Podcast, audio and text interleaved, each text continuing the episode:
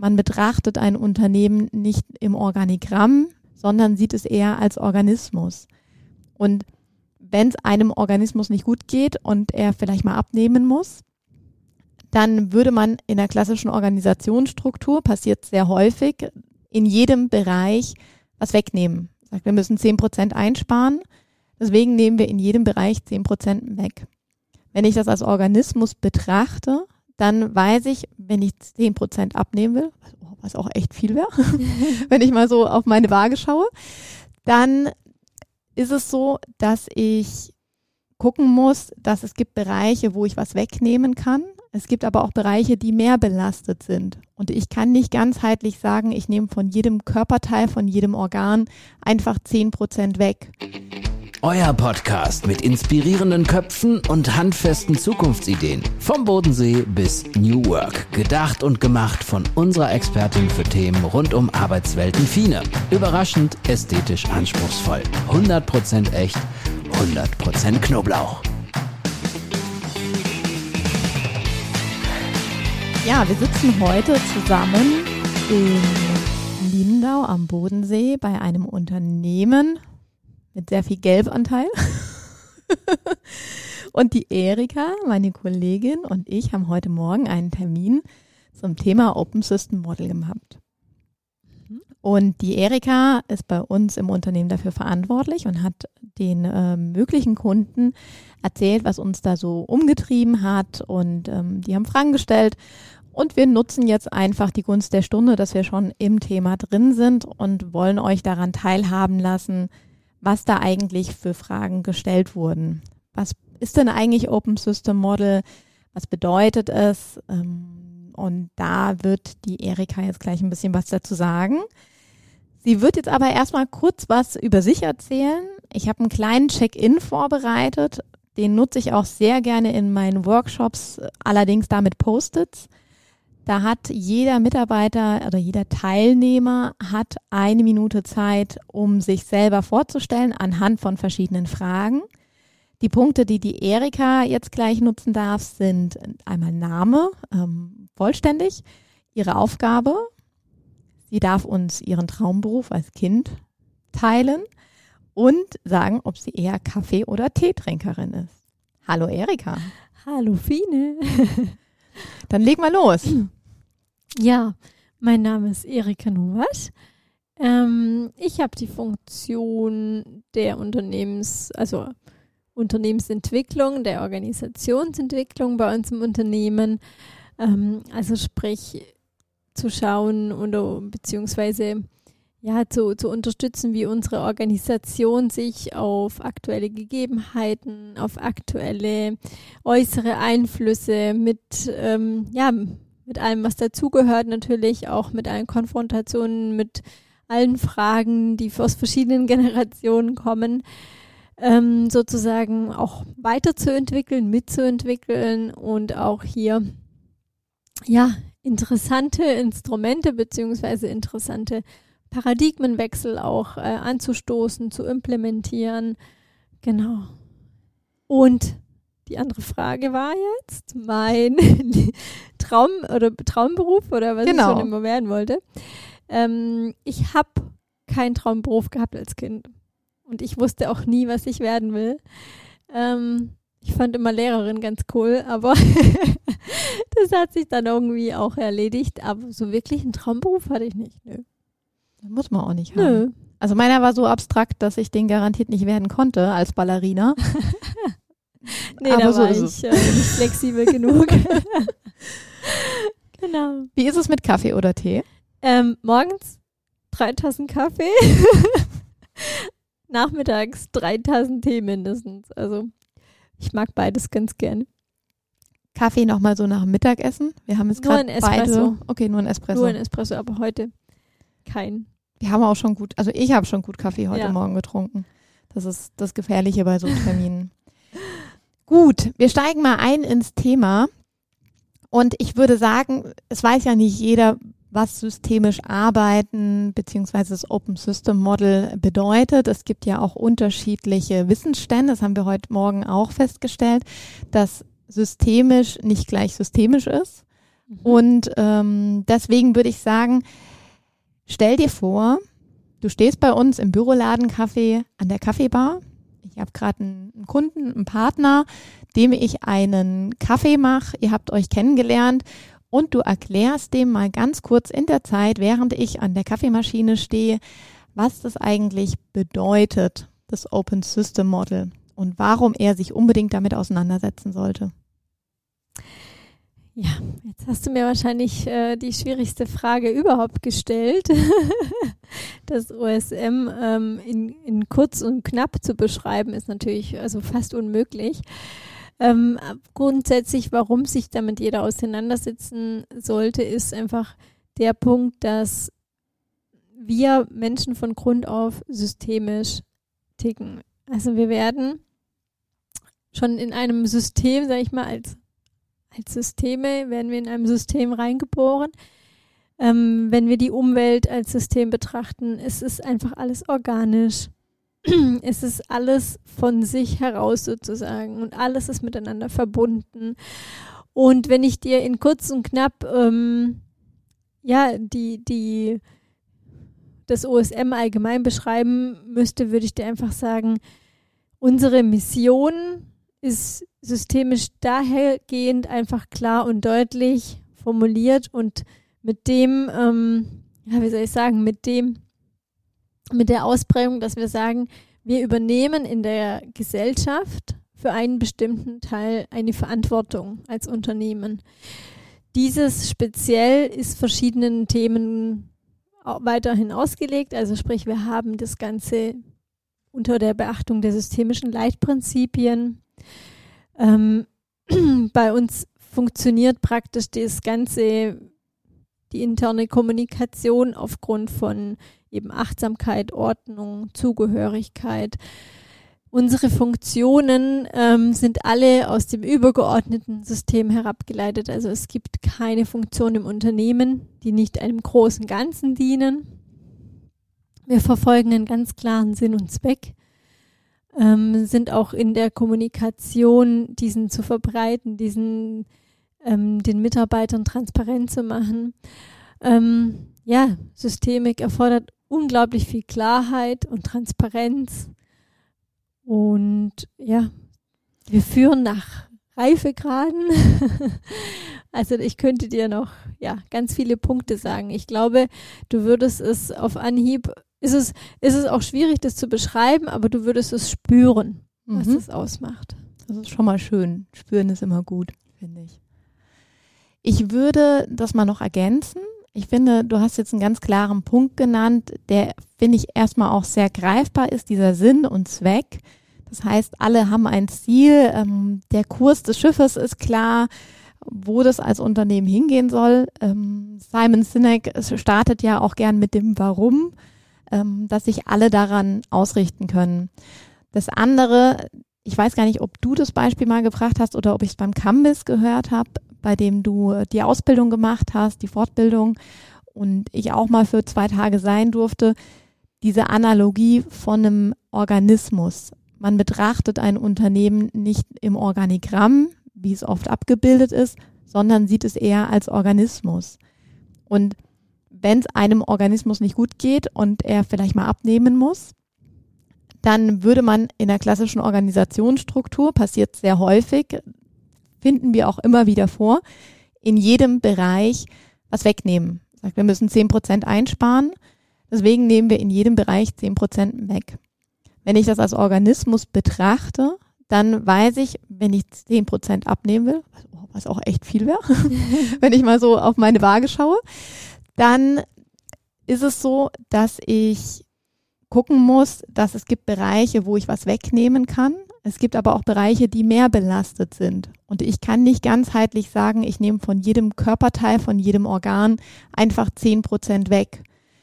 Und das finde ich eine sehr natürliche Betrachtung. Und das finde ich auch ein schönes und ein klares Bild. Ich glaube, du kannst das auch noch weiterentwickeln, dieses Bild. Ja, genau. Also du hast es eigentlich schon ganz gut erklärt. Also es geht einfach darum, dass ich in einer Organisation wie jetzt auch auf den, auf den menschlichen Organismus her gesehen, für alles eine Funktion habe, oder? Und ohne Funktion hat nichts eine Daseinsberechtigung in dem Moment, ja? Also das heißt, wenn wir unseren Körper betrachten, hat jedes Organ eine ganz klare Funktion zugewiesen. Und ähm, wie das ja so in der klassischen Kosteneinsparungstheorie dann oft läuft, dass man einfach Funktionen äh, splittet, cuttet, ins Ausland äh, verlegt und so weiter, merken wir ja natürlich auch, dass dann, ja, dass dann was fehlt und dass es so nicht richtig ist. Das heißt, mein Ziel sollte es sein, natürlich im Unternehmen nur Funktionen zu haben, die auch wirklich aus einem Bedarf her generiert sind, die ähm, auch einem Sinn und Zweck daher praktisch auch hinterher sind und nicht ähm, aus äh, irgendwelchen hierarch- ähm, historischen Gründen einfach bestehen, weil sie ja, weil sie einfach da sind. Das, das ist ja genau, das ist nicht systemisch. Mhm. Alles, auch jede Funktion hat praktisch im Systemischen, die hat keine Konkurrenzstellung, weil die einfach so klar ist, dass sie einen bestimmten Output sozusagen Äh, auch liefert, dass es gar nicht in Frage gestellt wird. Mhm. Du sagst da gerade was, was du vorhin auch schon mal gesagt hast. Ähm, das Thema Klarheit ist ein sehr, sehr großer Part im Systemischen und äh, Transparenz. Das heißt, ich habe eine sehr, sehr große Transparenz und Klarheit im äh, Punkt der Funktionen. Ich habe eine klare Transparenz und Klarheit auch für das Leitbild, die Ziele des Unternehmens. Und du hast vorhin auch mal kurz über die Reifegrade der Mitarbeiter, also da auch eine Transparenz, wo ist wer, wo muss ich den abholen? Ich weiß, dass da eine sehr große Diversität ist, gesprochen. Wenn du jetzt bei uns in den Prozess schaust, wir haben das ja vor, würde ich sagen, mittlerweile zwei Jahren gestartet. Was war für dich die größte Veränderung, als wir diese, also als wir diesen Prozess gestartet hatten oder genau, nicht nur als, sondern innerhalb der letzten zwei Jahre. Also ich kann gar nicht sagen, was so wirklich die Veränderung war. Was ich sagen kann, ist, dass wir alle einen Paradigmenwechsel sozusagen durchgemacht haben. Uns sind gewisse Dinge so klar geworden, warum wir einiges so getan haben, warum, also ja, wa- was der Grund sozusagen dahinter war, ja. Also das heißt, ähm, ja, natürlich von, von der Veränderung her leben wir unser Leitbild anders. Wir haben unser Leitbild anders gedacht. Wir haben uns ähm, unsere Mission, unsere Themen mit den Werten, haben wir einfach komplett anders betrachtet. Ja, ähm, wir haben weder den Kunden noch das Produkt in den Vordergrund gestellt. Denn erstmal zu sagen, hey, von ganz oben heraus, was, was ist im, un, im übergeordneten System, wo, wo besteht da ein Mangel, wo, welchen Bedarf können wir decken, ja, für was wollen wir mit unserer Mission Verantwortung übernehmen, ähm, und ja, die, diesen Denkansatz erstmal zu haben und dann aber auch die Führung im Alltäglichen eben unter diesen systemischen Leitprinzipien, unter den Themen, wie betrachte ich den Menschen, der Mensch war für uns schon immer ganzheitlich und nicht fragmentiert. Also das heißt, wenn ich einen Mensch ganzheitlich betrachte, wie kann ich ihn auch ganzheitlich in eine Funktion stellen oder in einem Team mitarbeiten lassen, ohne dass man jetzt irgendwie auf die Charakter, also Charaktereigenschaften einer Arbeitsgruppe geht und sagt, naja, wir haben Schnittstellen, wir müssen halt ähm, ja, Infos zusammentragen und einer wird es schon richten, sondern ähm, ja, wie schaffen wir es auch, Menschen in eine Verantwortung, in ein Verantwortungsbewusstsein auch zu bekommen, ja. Da hast du jetzt auch ein sehr schönes Bild und eine sehr schöne Klarheit reingebracht, dieses Leitbild und dieser, dieses Wissen am Bedarf der Gesellschaft. Das erlebe ich zum einen bei uns im Unternehmen sehr stark. Also ich selbst, unser Koch, der sagt, ey, Fine, wenn wir Kunden da haben, bitte sag mir Bescheid, weil ich würde gern für die auch ein besonderes Erlebnis schaffen, denn die wollen wir ja unterstützen, damit wir für sie diesen Bedarf auch erfüllen können. Und das sind die, die ja auch uns unsere Daseinsberechtigung geben. Genauso habe ich das auch mal bei der Caritas erlebt. Da hatte ich eine Führung und da hat jeder Mitarbeiter, da war ich sehr beeindruckt, weil das hat man selten, finde ich, in den Unternehmen, gesagt, warum sie bei der Caritas sind. Das ist jetzt natürlich bei einer karitativen bei einem karitativen Unternehmen ein sehr wichtiger Punkt. Die Menschen identifizieren sich sehr stark damit. Aber selbst der ITler in dem Unternehmen hat gesagt, ich weiß, ich bin, ich weiß, ich kann das mit den Menschen nicht. Ich bin gut in der I T, aber ich finde es schön, die Menschen zu unterstützen mit meiner I T, mit meiner Techn- mit meinem Technikwissen, den anderen Menschen zu helfen. Und da geht es auch wirklich bis in den letzten Punkt rein. Und das ist natürlich ein starker Wechsel im, im Mindset. Absolut. Da. Wir hatten vorhin eine ganz spannende Frage, die ich mich auch immer wieder stelle, weil man bekommt es auch in anderen Bereichen, gerade so, ja, bei euch funktioniert es, weil ihr jetzt so ein kleines Unternehmen seid.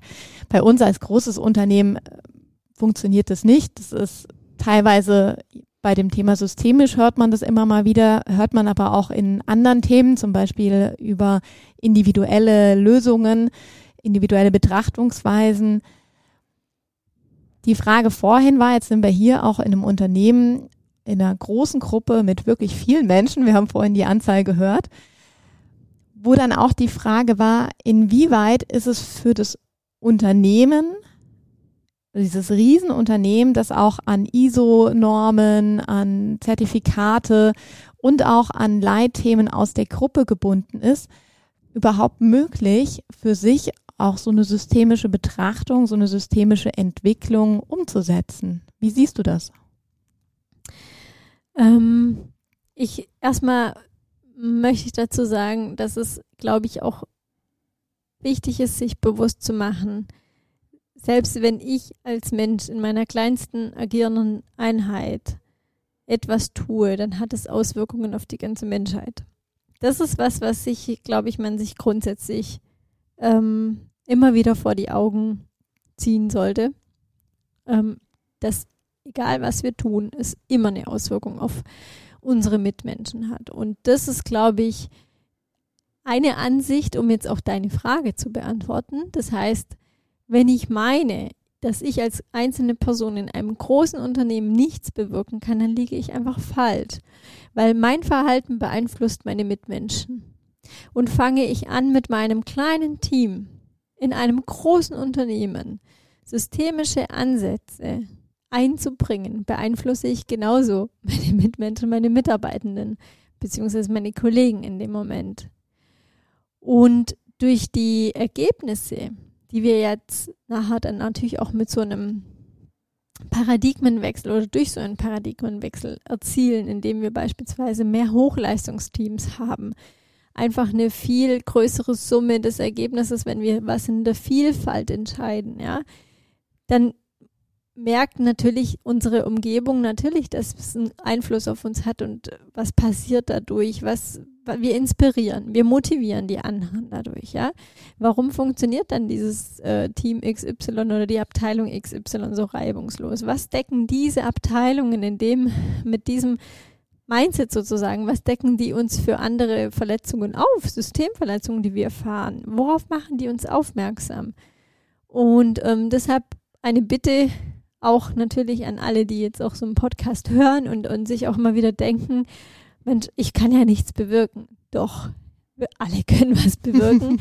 Und auch wenn man das nicht gleich, ähm, ja, wir hatten es auch vorher mit so Themen, das ist kein Return on Investment, was ich irgendwie innerhalb zwölf Monate irgendwie drin habe und sich das super amortisiert hat. Äh, nein, das ist ein langjähriger Prozess. Und diese Auswirkungen, natürlich wollen wir sie erstmal auf unser Unternehmen spürbar machen, ähm, aber letztendlich systemisch betrachtet ist es toll, weil wir eine Auswirkung was ähm, ausüben, die auf die ganze Menschheit dann eine Auswirkung beziehungsweise eine, ja, eine Strahlkraft hat. Wir machen das mit Mitarbeitern, welche wir, welche wieder in Familien reingehen, welche wieder äh, in sonstige Vereine mhm. reingehen.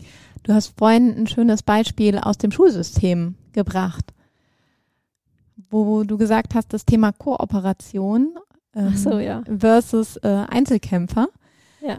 Das Beispiel mit den Klassenarbeiten, wo Schulranzen auf den Tischen gestellt werden und jeder für sich alleine bewertet wird und im gleichen System. Das heißt, da wird schon gegen dieses grundsätzliche kooperative Arbeiten und Denken und Lösen ja. agiert. Und es wird von Grund auf eingeimpft. Ja, das war natürlich auch ähm, eines der Themen in den Kursen von Kambiz Poostchi, wo er uns natürlich auch nochmal so vor die Augen geführt hat, zu sagen, naja, wir züchten seit ähm, dem Schulalter, seit der ersten Klasse dieses egozentrische Schulranzen hoch, bloß nicht abschreiben lassen. Ähm, jeder für sich und jeder wird in, also fragmentiert benotet. Ähm, wir züchten praktisch gesellschaftlich sowas her und dann gehen wir in die Arbeitswelt und sagen, so, jetzt arbeitet mal kooperativ in dem Team zusammen. Ähm, und gut, vor dreißig Jahren haben wir noch ganz klassisch auch unsere Kla- ähm, Einzelbüros, unsere Parzellen gehabt, die das natürlich jetzt auch ähm, super supported haben, dieses mhm. Team. Das wollte ich gerade sagen, Nicht. Das war so eine Steilvorlage für diese Zellenbüros. Genau. Weil da wandert man dann rein und soll plötzlich dann in Einzelumgebungen trotzdem kooperativ arbeiten. Genau. Ähm, hat sicher in gewissen Dingen vielleicht auch irgendwie Vorteile gehabt. Ich weiß es nicht. Ich bin froh, dass ich nicht äh, in dem Zeitalter gearbeitet habe.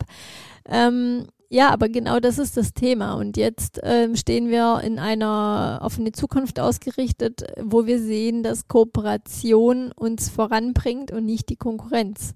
Und ähm, der Wettbewerb als solches nicht der Wettbewerb ist, sondern Referenzsysteme, mit denen wir uns, ähm, ja, die wir uns dann auch gerne mal vor die Augen führen. Und genau. Mhm. Wäre eigentlich schon ein schöner Schlusssatz gewesen, habe ich gerade gedacht, ähm, so mit äh, Kooperation. Ähm, ich würde trotzdem noch zuletzt eine Frage stellen. Wir haben es jetzt gerade schon ein bisschen angeteasert, die Arbeitswelt, die Büroräumlichkeiten. Wir sprechen über andere Arbeitswelten, über offenere Landschaften.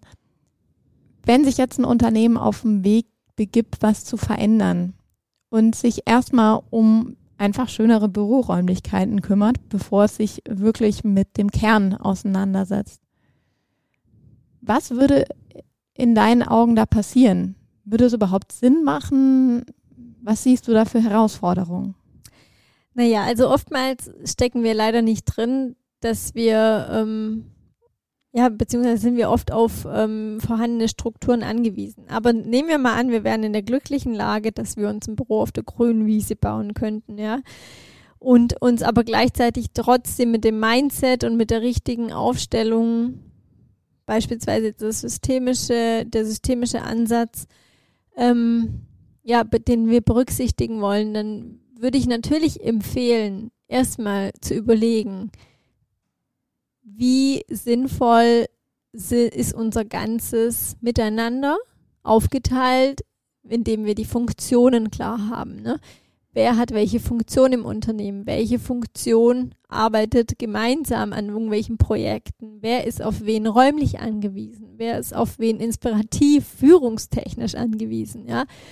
Dass ich mir erstmal systemisch dieses alles herleite, auch vielleicht sogar mit, der, mit dem Leitbild ähm, ganz am Anfang beginne und sage, naja, wo wollen wir eigentlich hin und was ist die Identität, was ist der Bedarf, welche Mission haben wir, für was übernehmen wir Verantwortung, wie, welche Funktionen benötigen wir im Unternehmen, wie ähm, sieht die Zusammenarbeit, die Kooperation der Funktionen aus und dann unter den Leitprinzipien Zugehörigkeit, Ordnung und Achtsamkeit, wie ist die richtige Bürokultur? Also sprich, haben wir einen Ort der Zugehörigkeit, den Mitarbeitern bietet? Ist es ein, eine gemeinsame Kantine? Ist es eine gemeinsame ähm, Lobby oder, oder keine Ahnung, ist es eine gemeinsame, ist es ein Café mit, mit kleinen Tischchen, mit großen Sitzmöglichkeiten? Wie werden wir Wie kriegen wir das hin, dass wir auch gegenüber dem anderen auch Achtsamkeit leben können? Also sprich, wenn der eine telefonieren muss, der andere sehr konzentriert arbeitet, wie geben wir einander diese Achtsamkeit? Also ich würde empfehlen, das natürlich unter diesen Leitprinzipien auch nachher in, in die Räume zu bringen. Natürlich auf Basis der eigenen Identität, der eigenen Corporate Identity sozusagen. Mhm.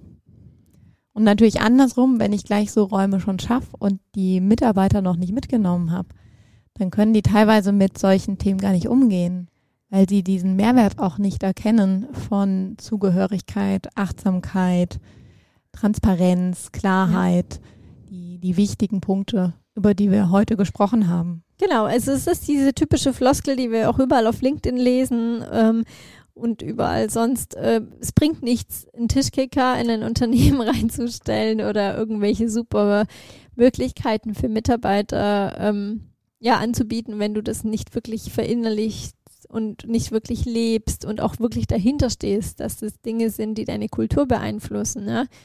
Also sprich, so ein Café, Büroladencafé, was wir jetzt auch bei uns in Markdorf haben. Es ist ein Ort der Begegnung, es ist ein Ort der Zugehörigkeit, es ist ein Ort der sich wohlfühlen, sich äh, Energie holen, sich äh, einfach Inspiration auch holen. Ja? Und da muss auch die Führung dahinter stehen, die Geschäftsführung, da muss, ähm, da, das muss in der, in der Kultur verankert sein, das muss in einem Unternehmen Wert sein, also es muss in den Werten ähm, mit einfließen. Vielen Dank. War ein sehr, sehr schöner sehr Ausflug. Gerne. Ich finde ein, ein schöner Reminder an uns alle, dass jeder wirksam sein kann, dass jeder inspirieren kann. Wenn ihr von was überzeugt seid, dann schafft mal eine kleine Grundlage und versucht damit, andere zu inspirieren. So ist es. Bis bald. Bis dann.